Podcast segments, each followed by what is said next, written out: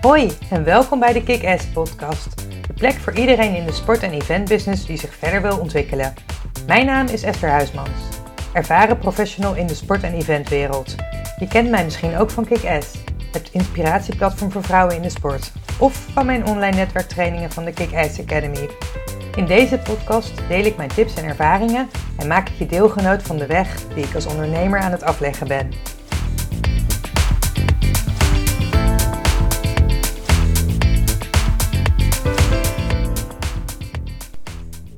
Afgelopen week heb ik iets heel spannends gedaan. En zoals je misschien weet, ben ik groot fan van de nieuwe audio-app community um, Clubhouse. Zelf zit ik er al um, ja, ruim twee maanden op. Ik denk dat ik zelf een van de eerste Nederlanders was die uh, op dit platform zat. En ik weet dat ik de eerste twee weken kon ik aan de straatstenen mijn uitnodigingen niet kwijt. Maar langzaamaan kwamen er steeds meer mensen op. En uh, nou ja, ik heb echt het platform al de afgelopen twee maanden echt flink zien groeien. En uh, alle ontwikkelingen meegekregen. En ik vind het gewoon ontzettend leuk. Een heel laagdrempelig platform om andere mensen te leren kennen. En uh, ja, te netwerken. En juist in deze tijd is dat natuurlijk gewoon zo ontzettend leuk. En ik merk ook gewoon dat het mij uh, heel erg ligt. En ik heb zelf al re- regelmatig geroomsgoost over diverse onderwerpen. Nou, mocht je geïnteresseerd zijn, uh, dus volg me zeker even op Clubhouse. Of stuur me even een berichtje hierover. Um, maar en wat ik het leuke eraan vind, is dat het een hele laagdrempelige manier is om met um, andere mensen in contact te komen. En een van de mensen via, met wie ik in contact was gekomen, is Margit Seska. Um, wij volgden elkaar op Clubhouse en een aantal weken geleden belandde ik in een room waar zij uh, moderator was. Dus zij zat eigenlijk onstage, om het zo maar te zeggen. Zij was een van de sprekers en ik uh, werd ook onstage gehaald. En toen vroeg ze mij of ik gast wilde worden in haar rubriek Liefdestalk. Elke morgen van acht tot negen host zij de room Liefdestalk. En dan gaat ze in gesprek met andere vrouwen, volgens mij is het alleen maar voor vrouwen, um, over het onderwerp liefde. En liefde kan in de breedste zin van het woord zijn. En uh, nou ja, ik dacht, dat lijkt me leuk om dat te doen. Het leek mij, een, uh, nou, ik vind Margit kwam mij als een heel fijn persoon over. Wij kenden elkaar eigenlijk nog niet, maar uh, ja, dat voelde wel goed. En als, um, we hadden het over, nou ja, hoe, waar gaan we het dan over hebben? Zij had iets, nou, de liefde voor de sport, sterke vrouw, stoere vrouw.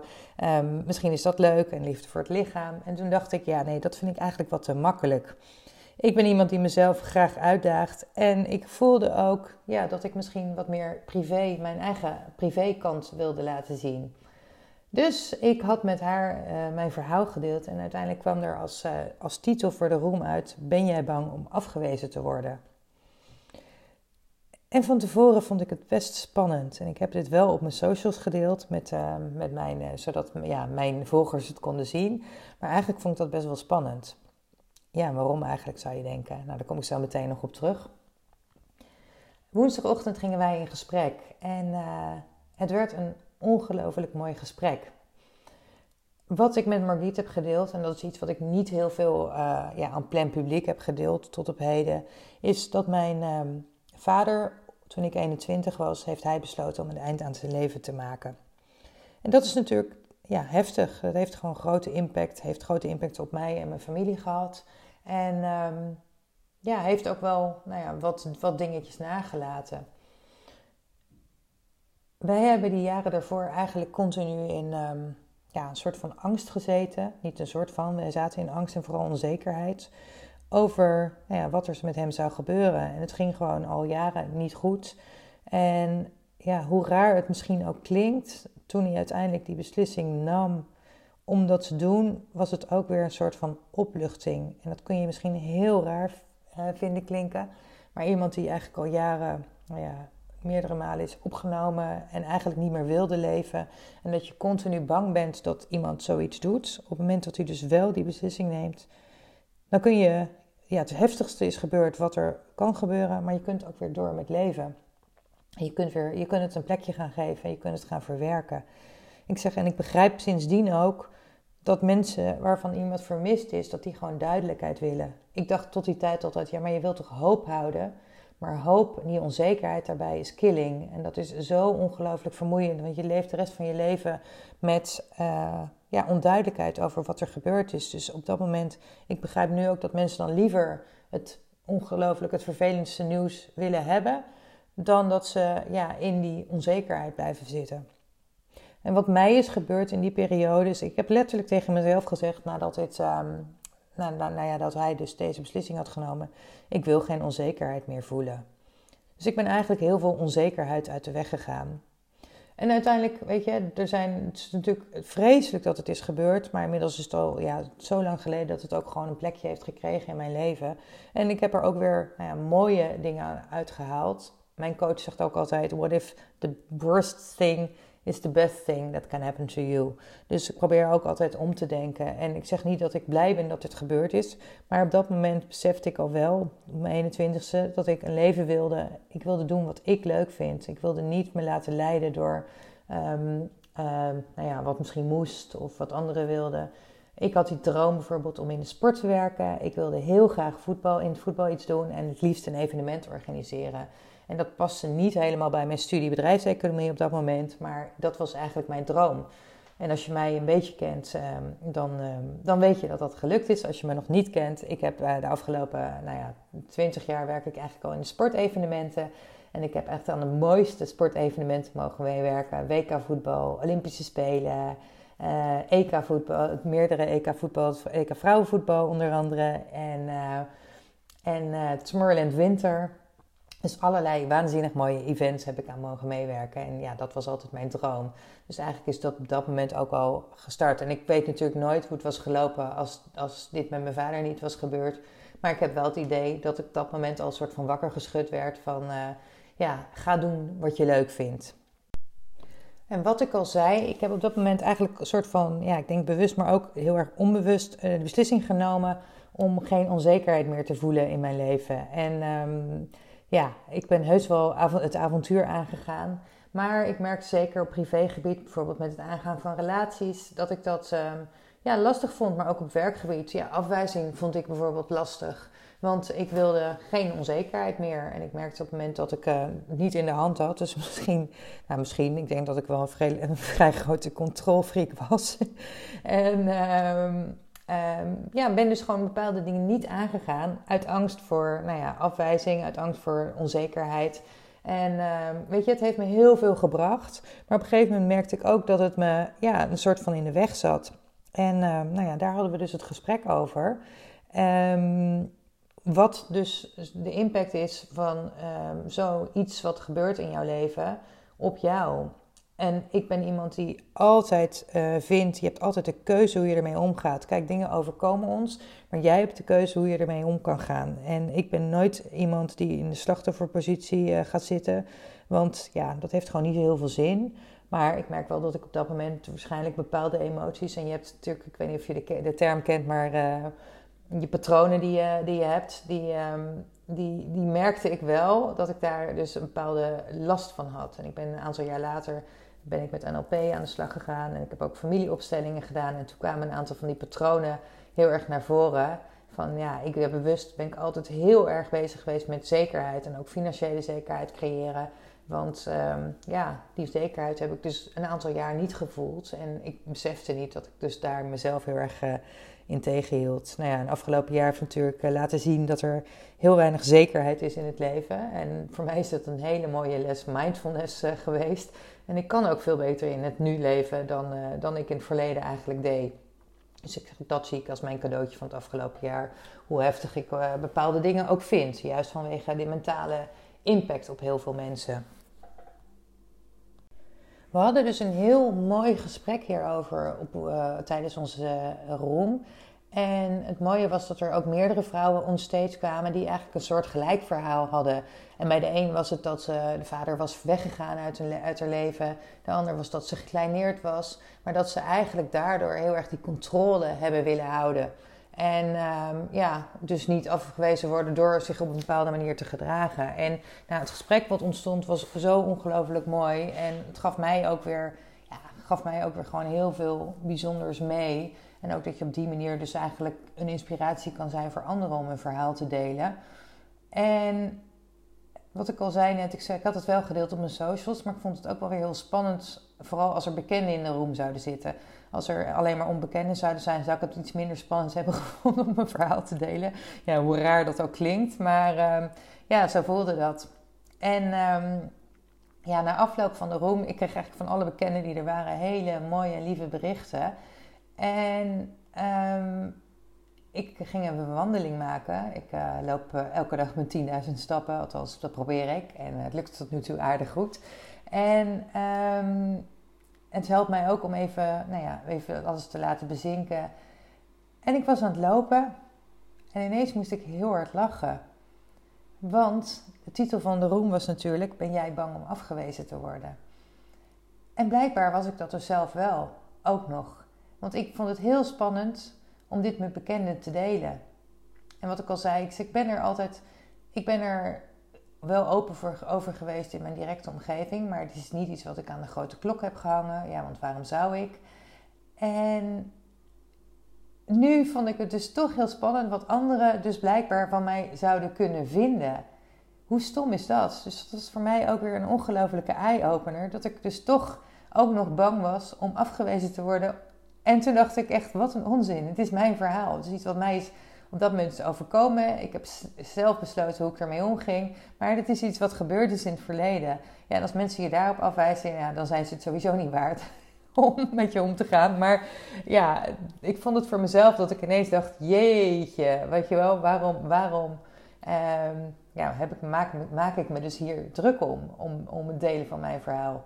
En ik moest hierbij ook denken aan, eh, ik had een training eerder gevolgd vorig jaar bij Sarayda Groenhart over zichtbaarheid. En wat zij daarover zegt is, the story chooses you. En ik heb dit verhaal, zoals ik net al zei, niet uitgebreid aan de grote klok gehangen. Want waarom zou ik? Ten eerste, um, ja, weet je, de vuile was hang je in principe niet buiten. Ten tweede merk ik dat mensen het toch altijd lastig vinden als je dus zoiets deelt. Omdat het best wel heftig is. Dus mensen weten vaak ook niet hoe ze moeten reageren. En dan heb je eigenlijk misschien alleen maar een meer awkward gesprek. Dus waarom zou ik? Maar nu, door dus mijn persoonlijke verhaal te delen, merkte ik hoeveel anderen dus ook durf, hun verhaal durfden te delen en hoeveel verbinding er eigenlijk ontstond. En, um, uh, ja, en hoe fijn ik het vond om dus dit ook te kunnen delen en dat het ook, een soort, ook weer als een opluchting voelde. En ik moest ook denken aan een... Um, ik heb iemand laatst ontmoet op Clubhouse, daar heb ik een hele leuke klik mee en... Um, Hij vertelde mij dat hij last had gehad van mentale uitdagingen, mentale problemen. En dat had hij eigenlijk nooit gedeeld. En dat had hij dus laatst op Clubhouse gedeeld. En hij stuurde mij een berichtje. Dus ik heb het gedeeld op Clubhouse. En het voelt echt, er valt zo'n last van me af. En dat is natuurlijk zo stom. Want, want ja, waarom willen we dit soort dingen niet delen? Nou ja, voor mij dus een uh, ongelofelijke eye-opener weer. En uh, ja, eigenlijk heeft dat me ertoe aangezet om nog meer mijn verhaal te delen, om anderen daar ook mee te kunnen inspireren. En, um, en te helpen ook. Want het helpt ook vaak als je weet dat je daar niet alleen in bent, bijvoorbeeld. Maar ook voor meer verbinding. Want um, dat zijn Margit ook. Er waren twee uh, van die powerhouses on stage. Uh, er was nog een andere dame. En dat is ook zo iemand die altijd vooral stoer en die kant laat zien. En Margit zei ook, ja, het is ook heel mooi, want je laat ook die andere kant van jezelf zien. En die kant, die mag er ook zijn. En um, die kwetsbare kant, die heb ik eigenlijk nooit la- willen laten zien. Want ja, dat vond ik een beetje zwak of iets dergelijks overkomen. Terwijl kwetsbaarheid zo ongelooflijk krachtig is. En uh, nou ja, dat heb ik de laatste jaren, kan ik, kan ik dat steeds beter omarmen. En um, nou ja, be prepared, want er gaat nog veel meer wat dat betreft uh, komen. En tenslotte wil ik nog een aantal tips met je delen die mij hierbij heel erg helpen. En de eerste is, wat ik in gedachten hou, is al help je één persoon met wat je doet. Dan is toch eigenlijk je doel al bereikt, dan is je missie al geslaagd. En ik weet zelf, toen ik voor het eerst uh, stories ging maken, althans waar ik dan zelf in beeld was, um, toen vond ik dat eigenlijk super spannend. Ik heb in het verleden uh, nou ja, allerlei projecten over de hele wereld gedaan. En ik vond het eigenlijk uh, spannender om een story op te nemen dan uh, op het vliegtuig te stappen naar, uh, naar Azerbeidzjan om daar vijf maanden te werken. En ik weet dat ik het toen maakte na een trainingsdag en ik was helemaal enthousiast en ik dacht, oh, ik wil hier iets over delen. En de volgende ochtend werd ik wakker en dacht ik, oh jee, wat heb ik gedaan? Uh, wat zullen ze wel van me vinden? Maar uh, toen bedacht ik, ja, al help ik één persoon ermee, dan is het dus eigenlijk al uh, geslaagd.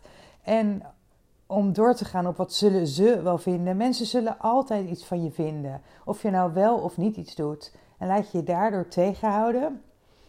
En een uh, derde uh, punt wat ik ook uh, altijd in gedachten hou, en dat is uh, vooral op werkgebied, is een quote van Brené Brown. En als je haar niet kent, nou ga zeker eventjes luisteren naar haar TED-talk of uh, haar boek De Kracht van Kwetsbaarheid. Um, zij heeft als quote, if you're not in the arena also getting your ass kicked, then I'm not interested in your feedback. En dat is ook iets wat je in gedachten moet houden. Want mensen zullen commentaar hebben op wat jij bijvoorbeeld doet of wat jij, uh, waarmee jij aan de gang bent. En kijk dan eens waarom ze dat uh, commentaar hebben. En soms is het omdat ze bijvoorbeeld niet willen dat jij verandert. Uh, dus dat ze je gewoon willen houden zoals je bent. Uh, soms is het uh, dat ze, dat ze bijvoorbeeld een bepaalde vorm van jaloezie hebben. En wat ik daarover eigenlijk altijd zeg, is jaloezie, dat zegt meer over de ander dan over jou. En zelf, als ik dat, ik bedoel, ik heb dat ook echt wel eens hoor, dat ik uh, jaloezie ervaar of dat ik naar iemand kijk en denk, oh shit, uh, waarom heeft die persoon wel wat ik uh, misschien ook zou willen? En dan ga ik eens kijken, maar wat is het nou wat mij triggert daarin en wat kan ik daarvan leren? Want op dat moment zegt het meer over mij dan over de ander. En vaak is het dat die ander iets heeft wat jij eigenlijk heel graag zou willen, maar wat jij op dat moment nog niet durft of nog niet aan kan. Dus het zegt meer in dit situatie um, in, over mij. Maar normaal gesproken als iemand jaloezie ervaart of, of kritisch is richting jou, uh, dan zegt dat meer over de ander. Dus op het moment dat je dat zelf ervaart, kun je ook eens kijken, ja, maar wat wordt er nou getriggerd in mij waardoor ik zo reageer? En als laatste punt wil ik, graag, wil ik je graag een vraag stellen. Wie ontneem jij nu iets doordat jij bang bent voor afwijzing? Oftewel, zoals businesscoach Veronique Prins het altijd zegt, wie laat jij bloedend op straat liggen? Jij hebt iets te bieden, maar dan moeten mensen wel weten wat jij te bieden hebt.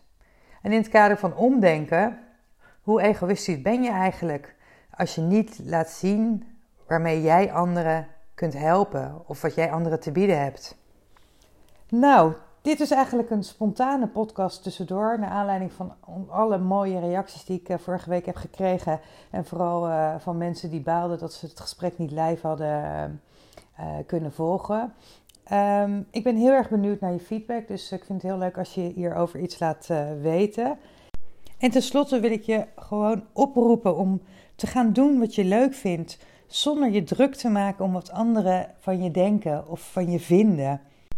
En hierover gesproken, ik wil afsluiten met het boek Top vijf Regrets of the Dying van Bronnie Ware. Ik heb het zelf nog niet gelezen, maar uh, ik heb het net besteld. En uh, misschien uh, is dat ook een onderwerp voor een van de volgende podcasts.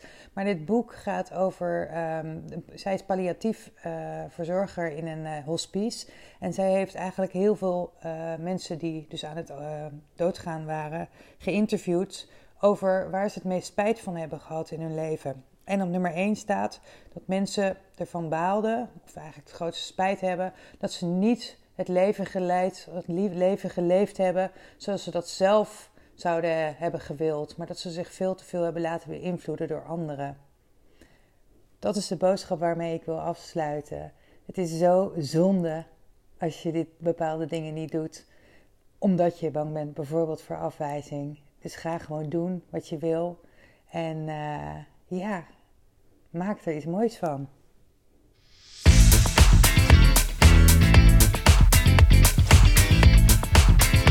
Dit was de aflevering van vandaag. Heel erg bedankt voor het luisteren. Vond je deze aflevering waardevol? Dan zou het heel fijn zijn als je een review achterlaat op iTunes. Of als je deze podcast deelt via je social media kanalen. Tot de volgende keer!